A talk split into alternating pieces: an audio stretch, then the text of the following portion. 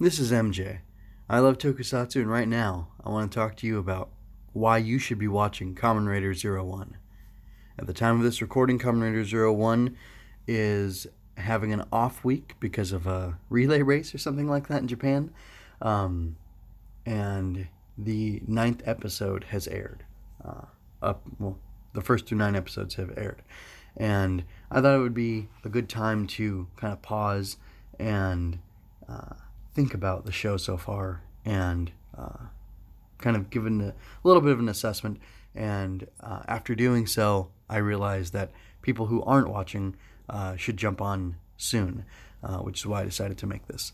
So I'm going to start very much in a non in non spoiler territory, and then I will give you uh, plenty of opportunity to jump off when I start to talk about spoilers. So I'm gonna say for my my my, my spoiler free uh, reasons to watch the show are very simple. They are aesthetics, action, and execution. So the suits in the show are uh, one, there are plenty. Two, they're very interesting. Um, I'll be slightly spoilery and say we're in the very beginning. Uh, we're introduced to two different types of belts or henshin devices.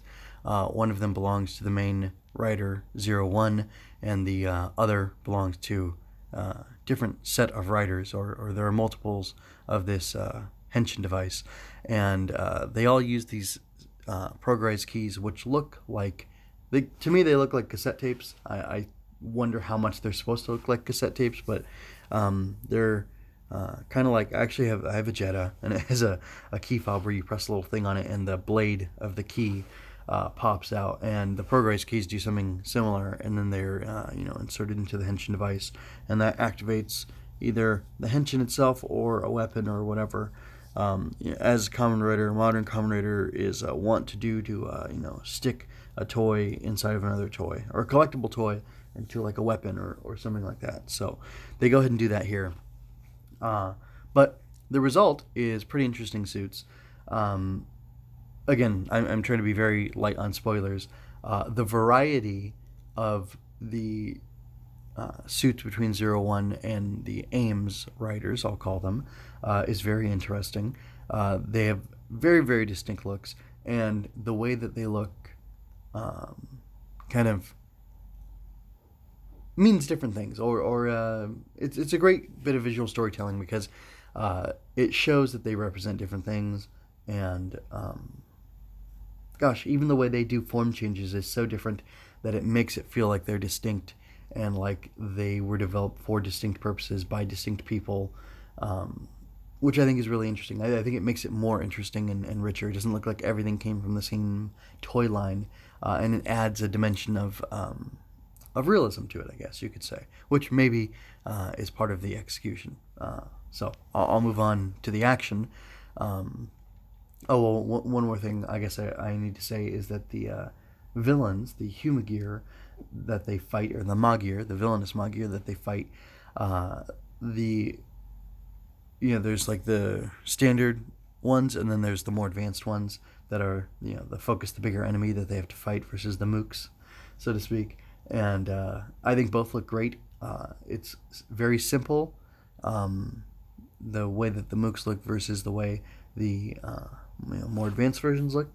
Uh, but it makes a lot of sense and it's very cool, very sleek. Uh, if you like Showa stuff at all, I think it'll be very pleasing to you. Uh, this is the Reiwa era of Kamen Rider, and I'm not sure 100% how they've chosen to distinguish themselves from uh, previous eras. Uh, it feels a little bit more like a pastiche of of Heisei, um, whether that be uh, post-decade Heisei and well, no, it kind of feels like an interesting combination of all uh, both Heisei eras and uh, the Showa era. But anyway, uh, won't get into that right now. Um, the action is really interesting. Uh, there's heavy use of um, CGI for the finishers and this on-screen text thing, which is interesting to me. Uh, but besides that, uh, and that's a little bit of a distraction. but what I like more is the actual fights. they are very energetic the camera is more dynamic and um, yeah I, I, think I think that about sums up uh, how good the action is and and uh, w- with one other caveat that's you know slightly edging into spoilers. Um, the villains of the series uh, do a lot of interesting stuff with their action. Um, I guess that's all I have to say for now. Uh, so those are my uh, non-spoilery thoughts on why you should be watching uh, Kamen Rider Zero One. Uh, basically, it's quality. It's quality craftsmanship. Uh, it's a good-looking show. Um, the action is exciting to watch uh, and, and very engaging, and um, just the way the story is being handled is very interesting to see. Um, some of it feels like a little bit a little bit of a slow burn like uh, it, it, might be a little frustrating to see things happen in you know episode one, but they're kind of addressed in episode two, and then something in two will come up, and then it's addressed in episode three or four, um, which I I think is very pleasing. It's some good pacing. All right, spoilers are inbound, so jump off now if you don't want to hear anything. Uh, I'll say something non-spoilery. Uh, the um, the opening song is really good. Uh, I like it a lot. It has a lot of good energy and uh, it's a lot of fun. Although it is funny that it just has in the beginning zero one zero one zero one zero one zero one. Uh, it's just kind of funny. Um, a little silly. anyway, so I hope you're gone by now. If you didn't want any spoilers, um, but if you're checking out the video version of this, you're probably seeing, uh, I guess, some spoilers on the screen right now in the form of some different suits uh, other than zero ones. So, sorry if uh, if it's too late. It's too late, and um, Anyway, I still haven't said anything, so you, you can still jump away now. Here we go. Uh, so, talking about the suits, the stunts, the depth, and the nuance. Uh, that that's really uh, what is exciting about this. Um, there's a lot of great visual storytelling in the suits themselves. Uh, I'm not going to identify the villain faction, other than t- to say that there is a villain faction. Um, that, well, I'm going to slightly identify them. Metsubo Jinrai is this terrorist network um, that works to uh, cause terror um, by uh, getting Humagear to rampage and go wild. And they uh, have uh, two riders whose suits are similar to one another. Uh, they have a very specific aesthetic uh, that kind of like how they force Humagear to go on rampages and uh, go rogue, go bad. Uh, their suits are reflective of that idea that they are forcing the uh, like animal powers or the animal suits to activate on them, and they feel very techy, very armory.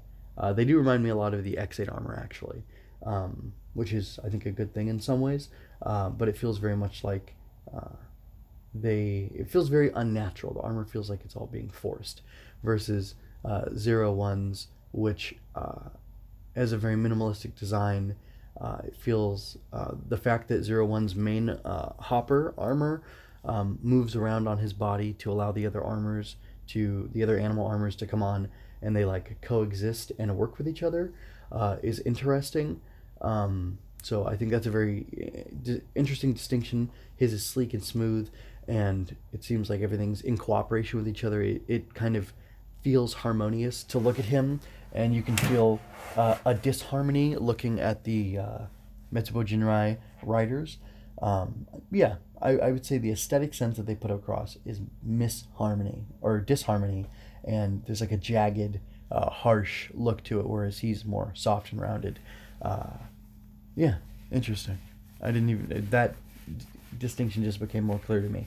Um, and then the uh, AIMS riders, uh, their suits look very much like you know they still have the animal theme going on because it's all animals and technology.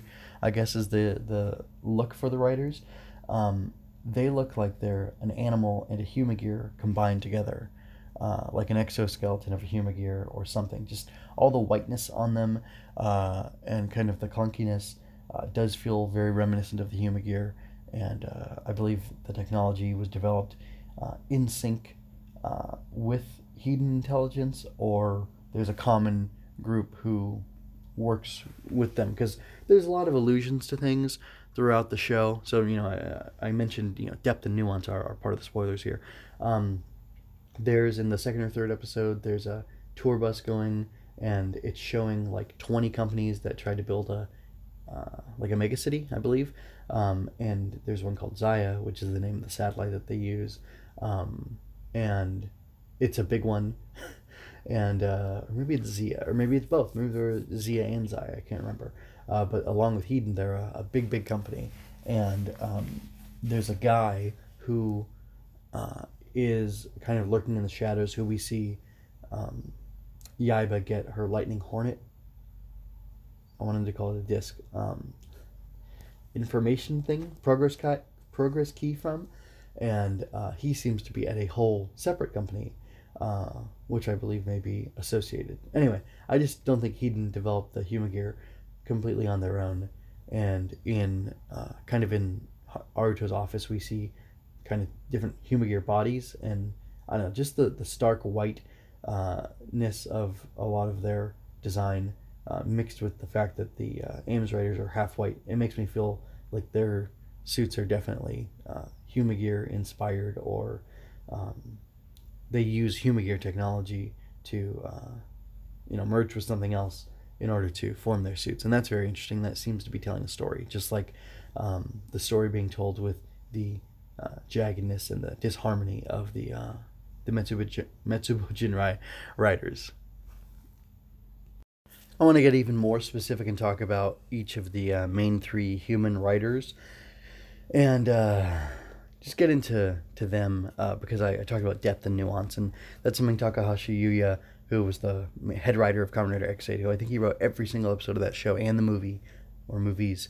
Uh, yeah, man, and those uh, those after anyway, oh, those after the series movies were pretty interesting. Anyway, um, so Yuya uh, in Ex-Aid, he presented us with uh, you know four main riders who were all struggling with the question of how does humanity deal with the bugsters and uh, how do these doctors specifically um, you know treat their patients, et cetera, et cetera.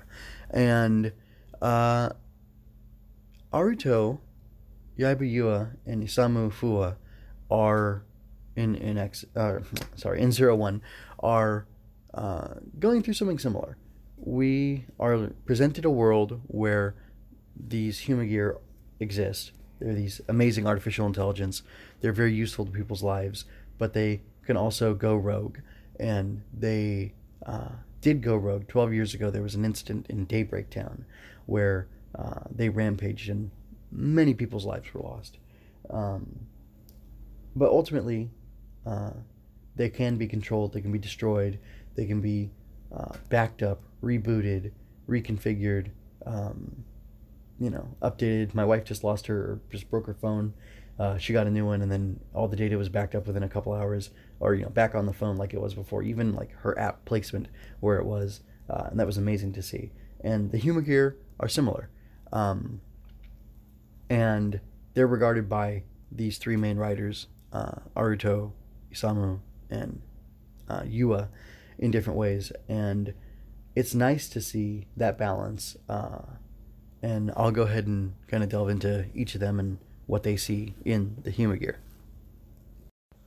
Aruto Hiden is the grandson of the founder of Hiden Intelligence, and he thinks that Humagear are great. He specifically says multiple times in the show that they are a manifestation of humanity's dreams and that they will help humans to reach their dreams, their full potential, that kind of thing. He's very positive about them. He's had so many positive interactions with them. He treats them as humans and he treats them as good people. Every time one of them is destroyed or harmed, um, he feels it in his heart. Uh, it hurts him and he wants to help them.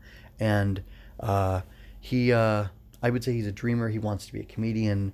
Um, he's putting that aside to uh, B01 and be the CEO of Hiden Intelligence, which that's a kind of a silly conceit, um, but whatever and uh, he's doing it because he sees harm happening and he wants to stop it and he wants to rescue the Humagear themselves if he can and definitely the people from uh, being hurt by Humagears, you know, regular humans being hurt by Humagears. And he also, I think, wants to rescue the dream uh, and the potential of what Humagears living in harmony with humanity and helping them can be. Isamu Fua, uh, who becomes uh, who's an AIMS rider, he becomes Kamen Rider Vulcan. Uh, he is representative of uh, the victims of the human gear, the uh, the fallout, so to speak, of what this uh, ambitious technology can bring. He was there uh, 12 years ago in Daybreak Town when the human gear went rogue and when uh, the city was destroyed. Um, and I mean, like a nuclear bomb blew it up, destroyed. I don't know how he was evacuated and survived or whatever, but he was, and that's interesting. Um, but anyway, he wants to destroy all human gear. He thinks that they are uh, basically that they tend towards. I think he thinks that every human gear that doesn't rampage isn't the exception, not the rule, and he wants to protect other people from being hurt like he was by the human gear, and that leads him to hate them and want to destroy them. Now, uh, he's challenged uh, because this is a story. it's a well written story, and there are things that cause him to that that challenge his his mindset that cause him to change how he perceives the human gears. And uh, episode uh, nine uh, really does a good job of that. And um, I hope it's the middle of a character arc for him and not the end of a character arc because there's a lot more they could do with him. But uh, there is also uh, Yaiba who needs to be dealt with. Um, and uh, you know Aruto, of course, because he, he can grow some more. And he was challenged a little bit in episode nine too, or eight and nine perhaps, about what uh, you know how Humagear can continue to be humanity's dream. Um, but anyway, getting back to Samu, uh, he's got a really interesting energy. Uh, a lot of people like uh, seem to like his edginess more than I do. Um, I there's a, a goofy uh, aspect to him that I don't really like, but that I appreciate because I feel like it should be there, and that no character should be that serious all the time. Um, but he's interesting. Uh, he's interesting to watch, and um, I don't know. He feels a little bit like a character uh, to me, whereas Aruto feels a little more fleshed out and like uh, somebody. Uh, well, he, he feels like a, a, a more well constructed character, whereas Fuwa feels a little flat. Um, but I think uh, the uh, empathy that you have for him, based on seeing what happened to him and what he went through, um, helps you to forgive that a little bit, and uh, it definitely puts me in the mindset of accepting why he would uh, think that all human gear need to be wiped out ultimately. Um, and it's an interesting story to watch. And like I said, it adds uh, some nuance uh, to the idea overall and the way his story is handled specifically is nuanced and I can understand why he would think the things he thinks. Yaiba Yaiba Yaiba Yua. What am I going to say about Yaiba Yua? Uh, she's the pragmatist. She she sees gear as tools. Um, she sees them as tools. She sees them as having utility, and she's going to utilize that utility when it suits her and um, she just wants to get things done and use the best tool for every job. And uh, this is kind of a, a, bigger spoiler. That goes so far as to uh, she is willing to abduct a Magia, which is a rampaging gear, and uh, manipulate it herself. Uh, I don't know if she's doing research on it. She's like a, a scientist, uh, she helps develop some of the AIMS weaponry, although I'm telling you, Lightning Hornet was built by somebody else or designed by somebody else and given to her, so I don't really understand. Uh, she's a wild card. Um, she's a wild card. Uh, you know, I, I, I, um, in my notes that I have for this, my prompts, uh, I have that Aruto's the dreamer and he rescues, that um, Fuwa is the victim and he slays, and that Yaiba is the pragmatist and she manipulates. And uh, I hope I'm not going to catch any flack for that, but if you look at her actions in the show, which she happens to be a woman who manipulates, uh, she's manipulating people, uh, which is fine. Uh, I think women should be allowed to be bad too. Uh, and they should also be given prominent roles in these shows. And I'm thankful that we have uh, the first ever female rider. Um, now, if that's not woke enough to get you watching, then um, I don't know what to tell you. um, anyway, she's very interesting because there are these deeper things going on behind the scenes in the background of the show that we don't quite understand, but we know that she's involved with them somehow. And uh, gosh, it really is interesting to see her role play out because, uh, well, she has like the three of them, Yaiba, Fuwa, and Aruto, have arcs that, like, uh, not come to a head, but they're definitely developed and twisted on uh, in episode eight and nine. Um, she has a very interesting conversation with Izu, who I haven't talked about, who is the uh, Humagear assistant to the CEO of Hiden Intelligence, who happens to be Aruto now, but it was previously his grandfather uh, up until the time that he died, which was not too long ago in the show. And it's very interesting because uh, Yaiba, Yua, and Izu have a conversation, and in that conversation, uh, Yaiba shows a lot of humanity, and I want to say Izu does too, and uh, it's a very interesting conversation between the two of them because Yaiba had almost presented herself uh, around Fuwa and Aruto as being a little mechanical, being a little robotic, and Aruto even remarks to her in episode 9 that uh, he's surprised how uh, she doesn't have it together because she always does, and he's um, really surprised by that. And he almost says something like, "Oh, so you are human after all," and I think that's very interesting. Um, I think it has a lot to say about uh, perhaps women in the workplace and how they have to set aside um, certain aspects of themselves in order to excel. But then again, uh, you know, so do I at work. Um, so I don't know. It's pretty interesting stuff. Um, but like I said, uh, she seems to be manipulating things in the background.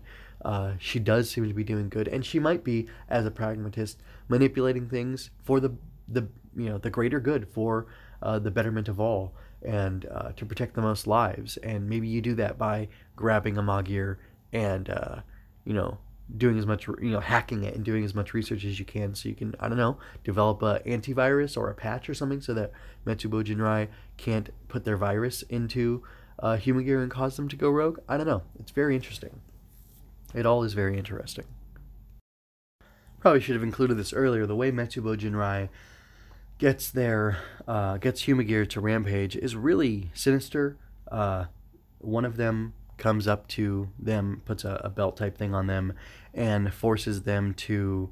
Uh, it implants a virus in them, and it does terrible looking things to their bodies. They shed their human looking face um, and skin and whatnot, they become you know these uh, intimidating looking androids with scary skull faces, red eyes, and stuff. And then uh, beyond that, uh, they get even more monstrous, uh, and then they attack, and then they have the ability to turn other Humagear that are around them uh, rogue by uh, injecting them with a let's say like a sample of their virus. But while those ones that get the belt slapped on them are um, they get like a very specific theme, whether it be a bat or a frog or whatever. Uh, the others just uh, get like an armored face and, and some weapons that kind of pop out of nowhere, uh, and then you know they go rogue and attack, and that's very interesting. And uh, you really do have a lot of empathy for the human gear because they're just they feel like just another type of human or type of person, and they're being uh, used, victimized. You know, they're uh, they have dreams of having certain type of life. Uh, they uh, go along with the flow and they follow their programming, uh, but have a little bit more than that, and they are victims too. And when they are victimized by Metsubo Jinrai, um, they're taken over and turned against you know people that they liked, that they worked with, um, and uh, it's just it's very interesting how it all works. And uh, like I said, the um, the threat posed by Metsubo Jinrai is very uh, interesting um, their goal supposedly is to wipe out all humanity, and they're using the tools that humanity has created in order to do that. And uh, it's very unclear why. Although episode nine, I think, is it nine eight and nine, clarifies something.